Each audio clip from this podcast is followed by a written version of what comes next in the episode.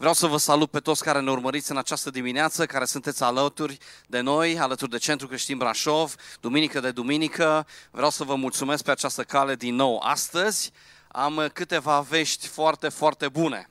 Prima veste, Iisus încă te iubește. Iisus ne iubește pe fiecare dintre noi. A doua veste este legată de traducătorul meu, Florin. Probabil ați văzut că nu este astăzi aici.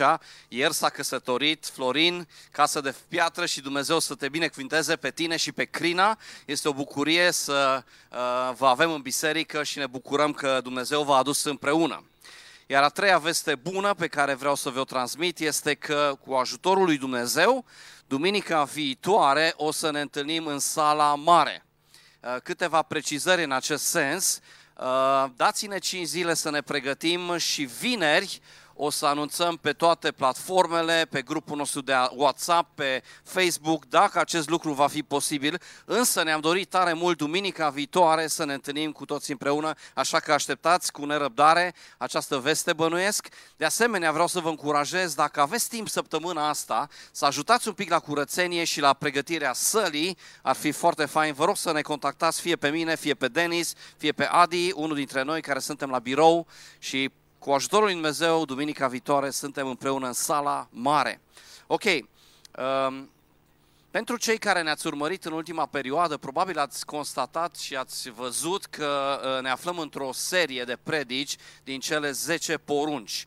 Am ajuns la cincea poruncă, ne-am oprit asupra uh, celei de-a patra, am predicat mai mult, mai des despre asta, ne-am luat ceva timp să aprofundăm acest subiect și anume să, să, uh, despre sabat, să ții sabatul, să cinstești sabatul și am spus de fiecare dată că este un subiect foarte controversat, un subiect și prost înțeles și de altfel un subiect care a stârnit multă ceartă în uh, să zic, creștinism. Astăzi încă se întâmplă acest lucru. De aceea sper că aceste predici despre cele 10 uh, porunci și, în mod special, despre sabat, să vă fie ajutat. Am predicat duminicile trecute și Adi și Sergiu și eu despre acest subiect, despre ziua Domnului și despre sabat. Așa că aș vrea astăzi să trag câteva concluzii după care voi intra într-un subiect extraordinar pe care Dumnezeu mi l-a pus în această săptămână pe inimă. Am schimbat tema de astăzi și cred eu că Dumnezeu vrea să ne vorbească. Deci cei care ne-ați urmărit, ați văzut că am predicat despre sabat și despre ziua Domnului. Cei care nu ați urmărit, veți primi poate în dimineața asta, să zic așa, subiectul uh, concis și comprimat în așa fel încât să nu trebuiască, dacă nu vreți, să ascultați cele trei predici. Dar aș spune așa, sabatul, probabil majoritatea dintre voi știți, nu înseamnă sâmbătă, ok? Ci înseamnă a te opri, a te odihni, a contempla, înseamnă, uh, nu înseamnă sâmbătă, ok? Ni se spune cuvântul lui Dumnezeu că Dumnezeu a creat toate lucrurile în șase zile, uh, iar mai apoi s-a uitat și a spus toate sunt bune și a șaptea zi s-a odihnit sau s-a oprit sau a contemplat cu privire la creația lui. Al doilea, a doua concluzie care aș vrea să o trag este vis-a-vis de Vechiul Testament și de Vechiul Legământ. Sabatul se ținea de evrei de vineri seara când apunea soarele până sâmbătă seara când apunea soarele, ok? Deci erau foarte multe legi absolut ridicole, care erau niște poveri pentru toți cei care încercau cumva cu strictețe să țină acest uh, sabat, uh, legi pe care farisei în mod special le-au adăugat și le-au uh, au ajuns să devină o mare, mare povară pentru evrei. Isus pe acestea le-a amendat din start, nu a fost de acord cu ele și uh, ați auzit probabil ce a spus Isus vis-a-vis de sabat. Apoi am mai spus că primii creștini s-au întâlnit în prima zi a săptămânii, în ziua Domnului. Ok? Uh, Isus înviase uh, duminica, Duhul Sfânt s-a coborât peste biserică duminica de Rusalii, iar citim în Noul Testament, în Faptele Apostolilor, capitolul 20, versetul 7, Pavel se afla într-o acolo și a predicat foarte mult în întâia zi a, a săptămânii, duminica, când erau strânși, cum aveau obiceiul. Uh, s-au strâns, știm acea relatare cu Eutih, care a căzut din uh, geam pentru că luase somnul după o predică probabil foarte lungă a lui Pavel. Nu știu dacă a durat toată duminica, dar probabil a durat destul de mult. Deci ei aveau acest obicei să se întâlnească în prima zi a săptămânii. De asemenea, în 1 Corinteni 16 cu 2 ni se spune în întâia zi a săptămânii când vă adunați, strângeți ajutoarele și așa mai, mai departe. Vedem deja în Noul Testament, pe vremea în care încă se scria Noul Testament, deja acest obicei de a se întâlni în ziua Domnului, adică duminica, ok? Um, de altfel, uh, unii spun că acest, această tradiție sau această schimbare de pe sâmbătă pe duminică a survenit de-abia uh, în 300 și ceva, când uh, împăratul Constantin a făcut creștinismul, la declara religie de stat. Nu este adevărat, în Noul Testament creștinii se întâlneau în ziua Domnului, ok? Și de asemenea erau adunați de rusalii în ziua Domnului și Duhul Sfânt a venit peste ei. Apoi am mai văzut că rabinul Pavel, mai, mai târziu apostolul Pavel, cel care cunoștea cunoștea foarte, foarte bine legea, uh, clarifică acest subiect în mod special în Roman, capitolul 14, unde vorbește și despre mâncare, dar vorbește și despre ziua Domnului. Și cu alte cuvinte ce spune Pavel acolo, că nu este o doctrină atât de centrală, atât de importantă, uh, pentru că nu este o doctrină care, care să te mântuiască, da? Este o doctrină uh, secundară, dacă vreți. El spune, fiecare să facă cum îi dictează conștiința. Citiți Roman, capitolul 14, versetele 5 și 6 în mod special. Apoi am văzut că primii creștini au fost încurajați să nu lipsească în ziua Domnului, să se întrunească. Ei nu numai că se întâlneau zilnic, dar în mod special duminica se întâlneau în prima zi a săptămânii și în Evrei 10 cu 25 Pavel încurajează evreii, uh, probabil uh, Pavel, uh, încurajează evreii să nu părăsească strângerea lor la oaltă. Era foarte importantă această duminică, această zi a Domnului în care ei se întâlneau împreună, aveau părtășie, se rugau, frângeau pâinea, aveau parte de învățătura apostolilor, strângeau colecta, strângeau fonduri și ajutoare pentru cei care erau în nevoi și le aduceau la picioarele apostolilor. De asemenea, am văzut că sabatul nu poate să mântuiască. Ținerea sabatului sau a zilei Domnului nu ne mântuiește, ci doar harul în Isus Hristos, credința și nădejdea care ne punem noi în Isus Hristos, ele sunt condiția pentru ca un om să fie mântuit. De asemenea, aș spune despre sabat, în concluzia mea, Uh, ziua Domnului este una specială și Dumnezeu a lăsat o zi în creație uh, care să fie specială, să fie diferită, să o sfințim. Și Isus a spus, nu sabatul a fost făcut pentru, nu omul a fost făcut pentru sabat, mă scuzați, ci sabatul pentru om. Deci este vorba despre o zi pe care o sfințim, o punem deoparte și ne bucurăm de Dumnezeul nostru, de familia Lui și nu neapărat de atâtea city break-uri și alte activități pe care am putea să le facem, ci mai degrabă să nu părăsim această strângere la o altă și să fim împreună duminica. Ok, această lege am văzut că transcede, uh, această zi transcede legea, mă scuzați, ziua Domnului, sabatul transcede legea, este înainte de lege și uh, vedem în, în uh, Evrei, capitolul 4, că este și în veșnicie, ok? Este pacea în care intrăm, este uh, odihna în care intrăm împreună în veșnicie. De asemenea, ultima concluzie, Isus a făcut bine de sabat și a vindecat, uh, ne încurajează să facem acte de caritate, dacă vreți, sau să ajutăm oamenii în ziua de sabat, poți să faci un bine în ziua de sabat. Sau dacă îți cade vita în fântână, uh, du-te și scoate-o de acolo. De asemenea, ă, toate cele care sunt necesare pentru viață, aduceți-vă aminte de ucenici, le refoame și Isus le-a zis, nu e nicio problemă, mâncați, la fel a făcut și David. Acestea au fost, ă, să zic, concluziile ă, pe scurt despre cele 10 porunci, în mod special despre sabat și aș vrea să mă rog pentru cuvântul din această dimineață. Eu cred că Dumnezeu vrea să ne vorbească și vrea să îți vorbească și mie personal mi-a vorbit și m-a încurajat tare mult. Eu sunt cel mai câștigat învățat din pregătirea acestor uh, mesaje. Așa că vreau să mă rog pentru noi toți și apoi haideți să vedem ce vrea Dumnezeu să ne transmită. Îți mulțumesc, Doamne, pentru o zi nouă, îți mulțumesc că toate lucrurile pe care le faci Tu sunt noi, îți mulțumim, Doamne, pentru harul Tău care se înnoiește în această dimineață vis-a-vis de noi. Doamne, îți mulțumim că îndurarea Ta este peste noi astăzi, astăzi când ne apropiem de cuvântul Tău, Doamne, te rog să vorbești prin mine, te rog să vorbești fraților și surorilor, încât fiecare să fie încurajat și fiecăruia să-i vorbești acolo unde are nevoie, să ridici și să-l încurajezi spre slava și gloria numelui Tău, în numele Lui Iisus Hristos m-am rugat și biserica spune Amin. Duminica viitoare sperăm să aud, sper să auzim uh, glasurile voastre spunând tare de tot Amin. Ok, aș vrea astăzi să ne uităm la uh, un subiect, nu o să vi-l divulg încă, dar aș vrea să deschidem împreună în Marcu, capitolul 10, și o să citesc de la versetul 35. Este un pasaj foarte, foarte interesant, l-am studiat săptămâna asta și la, uh, în diverse alte grupuri, la grupul nostru de casă, spre exemplu. Uh, deci Marcu, capitolul 10, versetul 35. Fiii lui Zebedei, Iacov și Ioan, au venit la Isus și i-au zis, Învățătorule, am vrea să ne faci ce-ți vom cere. El le-a zis, ce voi să vă fac? Dă-ne, i-au zis ei, să ședem unul la dreapta ta, iar altul la stânga ta, când vei fi îmbrăcat în slava ta.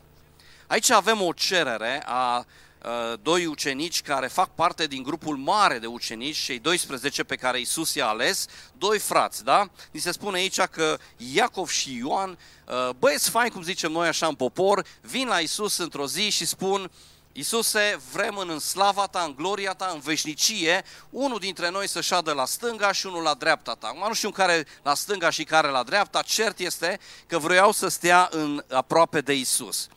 Am spus eu că sunt niște băieți faine, probabil vă gândiți că mai, cererea lor nu este chiar atât de greșită, da?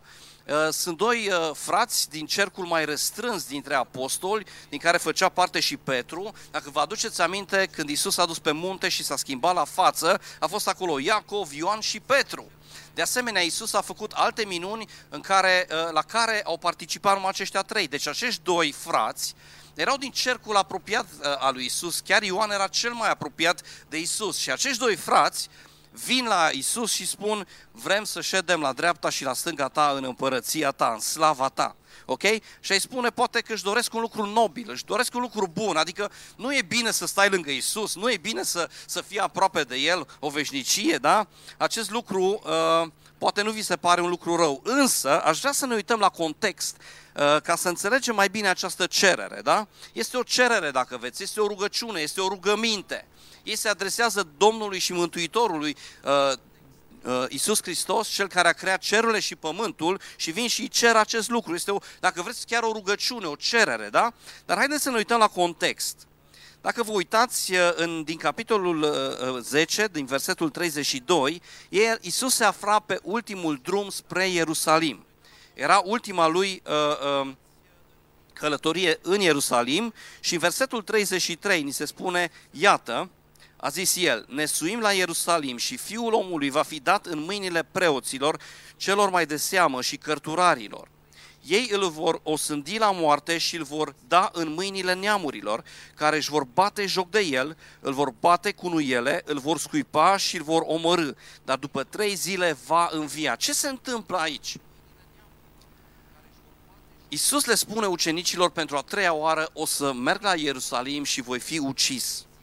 Nu știm dacă Petru și Ioan, uh, uh, mă scuzați, dacă Iacov și Ioan s-au gândit, uh, se pare că gruma se îngroașă, Iisus va muri într-adevăr, hai repede să mergem cât mai este în viață să, să-i cerem acest lucru, că poate nu mai apucăm. Nu știm de ce s-au dus, contextul era unul foarte greu pentru Iisus, era una din ultimele zile pe pământ și știa exact ce va urma să se întâmple. Și tocmai în situația asta, când ai nevoie de prieteni, vin prietenii la el și zic, Ia uite ce problemă avem noi. Noi am vrea să stăm la stânga și la dreapta ta. Ok? Acesta este contextul. Este o situație grea din viața lui Isus și uh, cei doi doresc uh, ceva pentru ei. Aș zice eu un lucru egoist. De ce? Dacă vă uitați în versetul 41, ceilalți 10 spun așa, se spune așa, cei 10 când au auzit lucrul acesta au început să se mânie pe Iacov și pe Ioan. Oare de ce? Probabil și-ar fi dorit și ei să fi făcut această cerere, însă ăștia le-au luat-o înainte. Nu știm de ce s-au mâniat, poate au zis, băi, cam egoistă cererea asta voastră, sau și noi am avea dreptul. Cine vă credeți voi? Cert este că cuvântul lui Dumnezeu ne spune că aceștia s-au mâniat pe ei, ok? Pe această cerere, această rugăciune, această rugăminte a lor, și anume să stea la stânga și la dreapta lui Isus. Acești băieți nu vreau puțin lucru, vreau un lucru uh, uh, mare ok? O veșnicie să stai la stânga și la dreapta lui Isus. Și asta, într-adevăr, i-a iritat pe acești uh, ucenici, cei 10. Aș vrea să ne uităm de ce credem noi că ei au fost așa de iritați. Și aș vrea să citim împreună un pasaj uh, din uh, Luca, capitolul 14. O să găsesc acum, Luca 14 de la 7.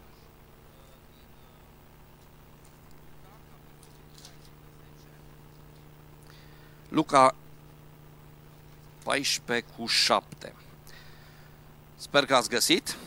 Apoi, când a văzut că cei poftiți la masă alegeau locurile din tâi, le-a spus o pildă și le-a zis. Când ești poftit la cineva la masă, să nu te așezi la masă în locul din tâi.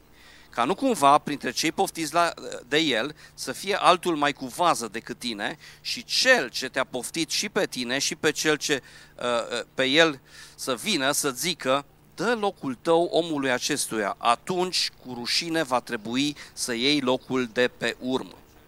Iisus le spune o pildă la un moment dat când uh, uh, era împreună cu cenicii și erau probabil la o întâlnire, la o masă și toată lumea căuta locurile din tâi. Okay? Erau, trebuie să realizăm că era o cultură a rușinii și a onoare. Era un lucru extraordinar să stai lângă Mire, erai nașul, da? Probabil ieri Jerry a stat lângă, uh, lângă Florin, da? El este nașul multora din biserică. Jerry, felicitări, uh, Florin, felicitări și, și Crina. Dar era un lucru mare să stai lângă nuntaș sau să stai lângă cel care uh, oferea masa sau cel care era sărbătorit sau care era gazda. Era un lucru foarte important. Asta cereau de fapt ei doreau să stea lângă Isus și Isus spune, nu, nu, nu, nu, nu, nu faceți lucru că s-ar putea să vină altul mai important decât tine, dacă vrei, și vei fi nevoit să cedezi locul tău și rușinea ta va fi mare. Deci era o cultură a rușinii și ei doreau și au onoare și doreau să stea neapărat aproape de Isus. Și asta e iritat pe ei. Păi cum, dar noi nu putem sta și noi acolo? Păi uite că toți cei care sunt importanți sunt mereu așezați lângă gazdă sau lângă mires și mireasă, da? Asta a fost problema lor. Pe de altă parte, această uh, cerere era într-adevăr una uh, egoistă. Fiecare dintre noi avem o dorință de afirmare, fiecare dintre noi dorim să fim văzuți, să fim remarcați și uh, probabil și uh, asta își doreau ceilalți ucenici da? cei 10 când au văzut această cerere, da? Dar această cerere, dacă vreți, reflectă foarte clar înclinațiile noastre egoiste și de multe ori în detrimentul altora. Ok? Astea sunt cererile noastre, cerem pentru noi. Ok? Și probabil că această uh, uh, problemă ni se trage din, încă din Eden când am fost respinși, am fost dați afară din Eden și dorim această acceptare, dorim să, să, să fim remarcați de cineva și acești doi ucenici vroiau ei uh, să, să fie remarcați, ok? Mă întorc la această cerere a lor uh, în, în uh, Marcu, capitolul 10. Fiii lui Zebedei, Iacov și Ioan au venit la Isus și au zis, și fiți atenți ce cerere, da? Am citit-o. Învățătorule, am vrea să ne faci ce-ți vom cere. Atât de mult reflectă această rugăciune, rugăciunile noastre de zi cu zi. Aș vrea să ne uităm însă astăzi și la o altă rugăciune și aș vrea să deschidem împreună în Matei, în capitolul 26 cu versetul 39. Isus se află în grădina Ghețemanii câteva zile sau ore mai târziu de acest eveniment. Matei ne, ne consemnează acest eveniment, au luat cina cea de taină și s-au dus în grădină și ni se spune acolo în versetul 36. Atunci Isus a venit cu ei într-un loc îngrădit numit Ghețemani și a zis ucenicilor, ședeți aici până mă voi duce acolo să mă rog. Fiți atenți pe cine a luat cu ei. A luat cu el pe Petru și pe cei doi fii al lui Zebedei și a început să se întristeze și să se încânească foarte tare. Iisus le-a zis atunci, sufletul meu este cuprins de o întristare de moarte. Rămâneți aici și vegheați împreună cu mine. Apoi a mers puțin mai înainte, a căzut cu fața la pământ și s-a rugat. De data aceasta Isus se roagă Tatălui. Tată, dacă este cu putință, depărtează de la mine paharul acesta. Totuși, nu cum voiesc eu, ci cum voiești tu. Este foarte interesant că un pic mai târziu, după primul eveniment, Isus îi ia din nou pe, pe Iacov și pe Ioan și zice, hai să ne rugăm, hai să, hai să vedeți cum ar trebui să arate rugăciunea, haideți să ne rugăm, rugați-vă pentru mine. știm ce s-a întâmplat, nici măcar nu s-au rugat, au avut cererea lor, la aia au stat foarte treji, da? Dar când a venit vorba să se roage pentru Isus, se pare că n-au avut atâta energie. Ni se spune aici, în versetul 39, Tată, dacă este cu putință, depărtează de la mine paharul acesta. La ce se referea Isus? Se referea la cruce, se referea la eh, ce urma să se întâmple. Da? Totuși, nu cum voiesc eu, ci cum voiești tu.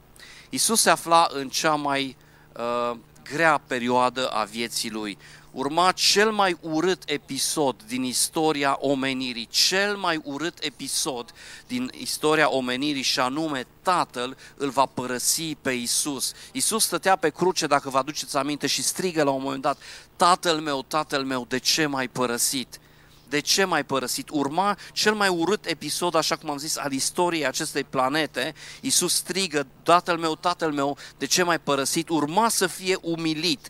Urma, da, urma teroare psihică, da, urma durere fizică, jigniri, lepădarea lui Petru și a celorlalți. Urma o perioadă foarte, foarte grea și totuși Iisus spune aici, nu cum voiesc eu, ci cum voiești tu. Ba mai mult decât atâta, mizeria și păcatul lumii le-a luat asupra lui. Toată vina, toată nedreptatea, toată rușinea erau asupra lui acolo pe cruce și el alege să se roage astfel. Toate bolile noastre, toate suferințele noastre le-au fost aruncate asupra lui, au fost atribuite lui. De aceea, pentru că păcatul era atât de mare asupra lui, el simte această părăsire a tatălui și zice, tatăl meu, tatăl meu, de ce m-ai părăsit? În cea mai grea situație a vieții lui, Isus se roagă total diferit față de cum ne rugăm noi de cele mai multe ori și cum se rugau ucenicii în Marcu 10. Se pare că tatăl n-a mai putut să se uite la el. Se spune în cuvântul lui Dumnezeu că ochii Domnului nu pot privi păcatul. Nu că n-ar fi putut, dar și-a întors privirea probabil de la el și l-a părăsit. Păcatul meu Păcatul meu a fost asupra lui Isus și totuși a avut puterea să zică nu cum voiesc eu, ci cum voiești tu. El s-a decis să facă această, uh, acest act, ok? De asemenea, dacă vă uitați, toată viața lui Isus a fost uh, marcată de același lai motiv, dacă vreți. Isus mereu a făcut voia Tatălui. Isus a rugat și ce îi spunea Tatăl, aia și făcea. Și în celebra rugăciune Tatăl nostru, vie împărăția ta, facă-se voia ta.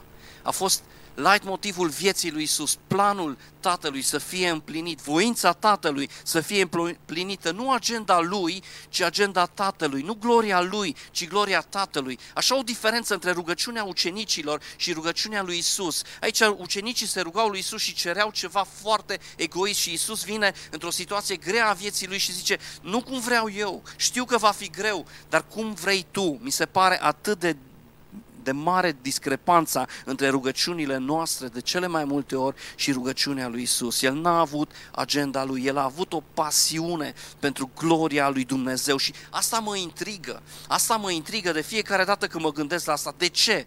Cum a putut Isus să aibă această pasiune pentru Dumnezeu? De ce a avut el această pasiune? De unde îi venea această energie? Și de asta vreau să ne uităm în această dimineață foarte pe scurt. Isus a avut o pasiune pentru gloria lui Dumnezeu. A fost ascultător și a fost ascultător până la moarte. Ok? A fost vorba despre o pasiune pe care el a avut-o. Și în această pasiune am, am fost și eu inclus, ai fost și tu inclus, a fost fiecare dintre noi inclus am fost incluși. Atunci când Isus a spus nu voia mea, ci voia ta, tată, El s-a gândit sau ne-a avut și pe noi în minte. A avut pe fiecare dintre noi în minte. S-a gândit la fiecare dintre noi și a zis nu, merită să plătesc un preț, merită pentru gloria lui Dumnezeu, pentru slava lui Dumnezeu, pentru mântuirea oamenilor, merită acest lucru și când ai o pasiune, ai putere și ai energie să sacrifici, dincolo de puterile tale chiar. Asta am văzut la Isus. Apoi, al doilea lucru care aș vrea să-l spun este că um, Isus, pe lângă faptul că a avut această pasiune, a avut mereu o părtășie strânsă cu Tatăl. Dacă vrei să ai o pasiune pentru Dumnezeu, trebuie să ai o părtășie strânsă cu Tatăl. Dacă petreci timp cu Tatăl tău, este imposibil să nu fii pasionat de El. Dacă petreci timp cu tatăl tău ceresc, este imposibil să nu fii pasionat de el. Isus a petrecut foarte mult timp cu tatăl. S-a dus noaptea, nopți întregi, s-a rugat pe munte, s-a retras din, din toată gloata și din toată mulțimea care se aduna în jurul lui și se ducea și se ruga, avea o părtășie strânsă cu tatăl. El a fost din veșnicie cu tatăl și când a fost pe pământ și-a dorit această părtiș, părtășie. A fost 100% om, 100% Dumnezeu, dar 100% om și fiind om și-a dorit această apropiere, această părtășie cu Dumnezeu. A fost o veșnicie cu el și i-a lipsit probabil acest lucru și Isus a căutat această părtășie. Și dacă petreci timp, petreci timp cu Tatăl tău, cu siguranță pasiunea va fi în viața ta, o pasiune pentru gloria Lui. Al doilea lucru care aș vrea să scot în evidență este că Isus s-a folosit de cuvântul lui Dumnezeu, de prorocile din, din Vechiul Testament, de cuvintele din, din, din Vechiul Testament.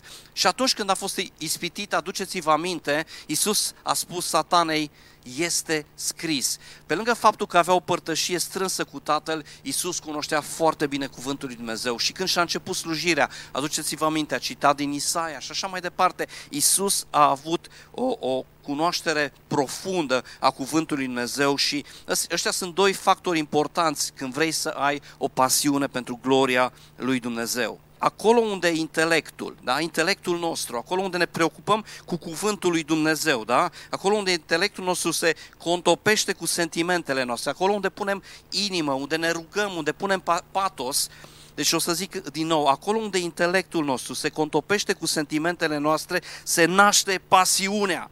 Pasiunea este forța care ne propulsează înainte spre acel ceva, cineva care merit, pentru care merită să plătim un preț mare. Pasiunea se naște când stăm aproape de cuvântul lui Dumnezeu, când intelectul nostru este alimentat de adevărurile lui Dumnezeu și când implicăm sentimentele noastre în acest lucru.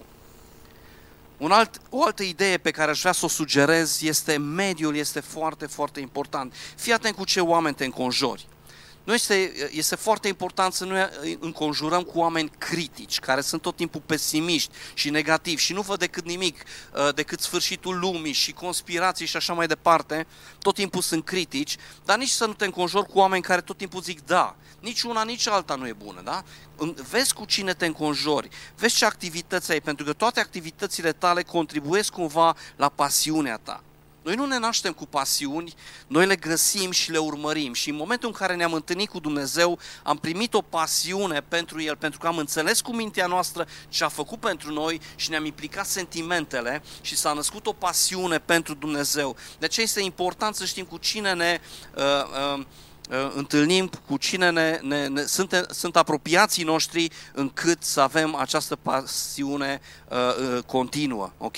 Alegerile noastre sunt foarte, foarte importante în acest sens. Nimeni nu se naște cu o viziune, spunea cineva, nimeni, ci Uh, uh, viziunea ne-o putem adopta în timpul vieții, o putem împrumuta, o putem lua de la alții și putem această pasiune la fel să, să o luăm și să o urmăm uh, uitându-ne la alții și uh, aprofundându-ne în cuvântul lui Dumnezeu. Marele uh, filozof necreștin, Simon Sinek, cred că se numește, Simon Sinek, uh, a spus așa, pasiunea uh, nu este o cauză, ci este un efect. Pasiunea nu este o cauză, ci este un efect. El a spus în engleză, nu este un input, este un output. Pasiunea nu este un input, este un output. Asta a spus el. Cu alte cuvinte, pasiunea este un efect a ceea ce gândești și simți tu. Și pasiunea se naște atunci când ne apropiem de Dumnezeu. Și aș vrea să, să închei cu un verset din Apocalipsa, capitolul 2.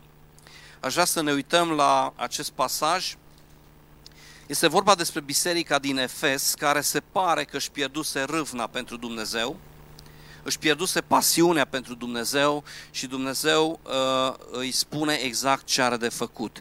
În Apocalipsa, capitolul 2, versetul 1 până la versetul 5, o să citesc. Îngerul lui bisericii din Efes scrie Iată ce zice cel ce ține cele șapte stele în mâna dreaptă și cel ce umblă prin mijlocul celor șapte sfeșnice de aur știu faptele tale, osteneala ta și răbdarea ta și că nu poți să suferi pe cei răi, că ai pus la încercare pe cei ce zic că sunt apostoli și nu sunt și ei găsi mincinoși. Știu că ai răbdare, că ai suferit din pricina numelui meu și că n-ai obosit. Dar ce am împotriva ta este că ți-ai părăsit dragostea din tâi.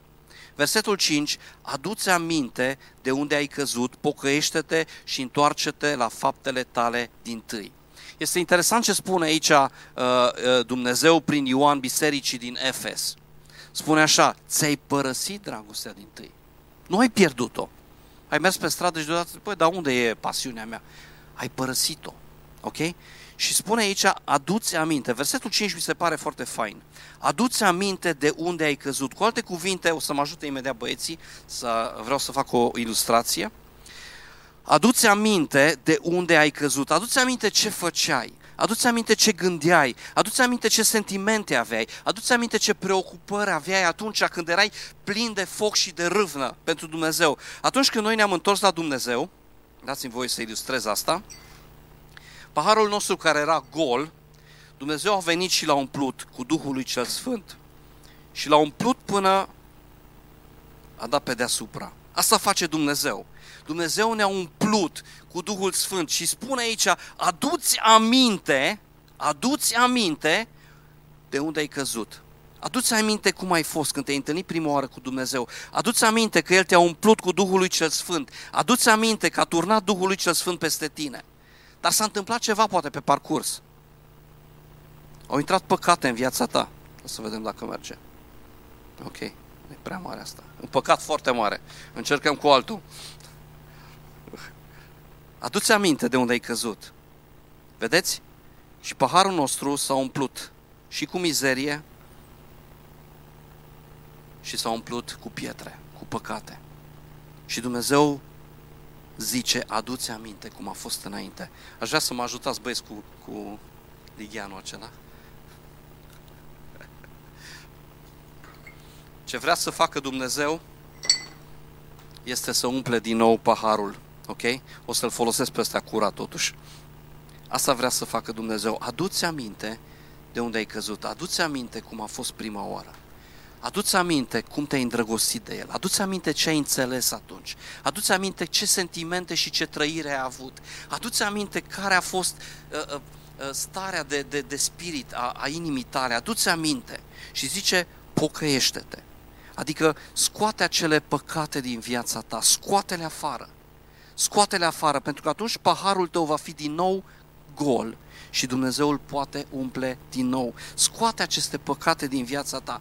Când vrei să ai pasiune pentru Dumnezeu, cuvântul lui Dumnezeu, Dumnezeu însuși încurajează această biserică. Aduți aminte de prima noastră întâlnire. Aduți aminte cum a fost cu noi doi. Aduți aminte de dragostea ta, dar fă un lucru. Pocăiește-te. Scoate păcatele din viața ta îndepărtează-le, pocăiește-te, înseamnă să, să te întorci 180 de grade, să te întorci la pasiunea vieții tale.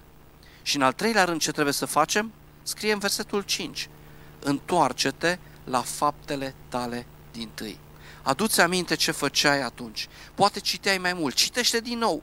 Poate te închinai mai mult, închină-te mai mult. Poate cântai mai mult, poate mărturiseai mai mult, poate, nu știu, ce făceai. Dar întoarce-te la cele lucruri, aduți aminte cum era, pocăiește-te și întoarce-te. Și pasiunea lui Dumnezeu va veni din nou în viața ta, înconjoară-te cu oameni buni, stai aproape de cuvântul lui Dumnezeu, ai părtășie cu el, hrănește-ți intelectul cu adevărurile lui Dumnezeu și pune inimă, pune inima ta acolo. Cu asta o să închei. Săptămâna trecută am avut o săptămână extraordinară în care am zis uh, la grupul de rugăciune luni seara ce-ar fi astăzi să nu avem nicio agendă? De fapt am făcut asta mai des și e mai bine așa. Haideți să ne închinăm doar. Și am cântat câteva cântece foarte cristocentrice și vreau să vă mărturisesc că prezența lui Dumnezeu a venit foarte puternic peste noi. Am îngenunchiat, am plâns, ne-am bucurat, am strigat, am uh, săltat de bucurie. Asta se întâmplă când prezența lui Dumnezeu vine și când pasiunea pentru El ne, ne cuprinde pe toți. Aș vrea să te invit luni seara la rugăciune. De data asta o să avem nu doi chitariști, trei chitariști. Aș vrea să te invit să vii. Va fi amplac, dar va fi o, o seară extraordinară. Vrem să ne închinăm lui Dumnezeu. Adu-ți aminte cum era la început și pocăiește-te, întoarce-te. Poate veneai de fiecare dată la rugăciune, poate nu ratai nicio întâlnire de rugăciune. Pocăiește-te și fă lucrurile din tâi. Așa că vreau să lansez o invitație luni seara, mâine la ora 18, nu 18.30, ca să putem ajunge în timp acasă. O să ne întâlnim cu toți împreună și o să ne închinăm lui Dumnezeu. Și când prezența lui vine peste noi, pasiunea noastră pentru El crește. Pentru că înțelegem că El încă ne iubește, înțelegem adevărurile din Cuvântul lui Dumnezeu, dar și experimentăm această dragoste a Lui și această revărsare a Duhului Sfânt și această umplere. Așa că vreau să vă invit și să vă las cu acest gând. Fiți binecuvântați, nu lăsați ca pasiunea voastră să moară. Haideți să nu fim ca Iacov și Ioan care cer numai pentru ei, ci să fim ca Isus Hristos care a spus, nu voia mea, ci voia ta. Așa să ne ajute Dumnezeu. Amin.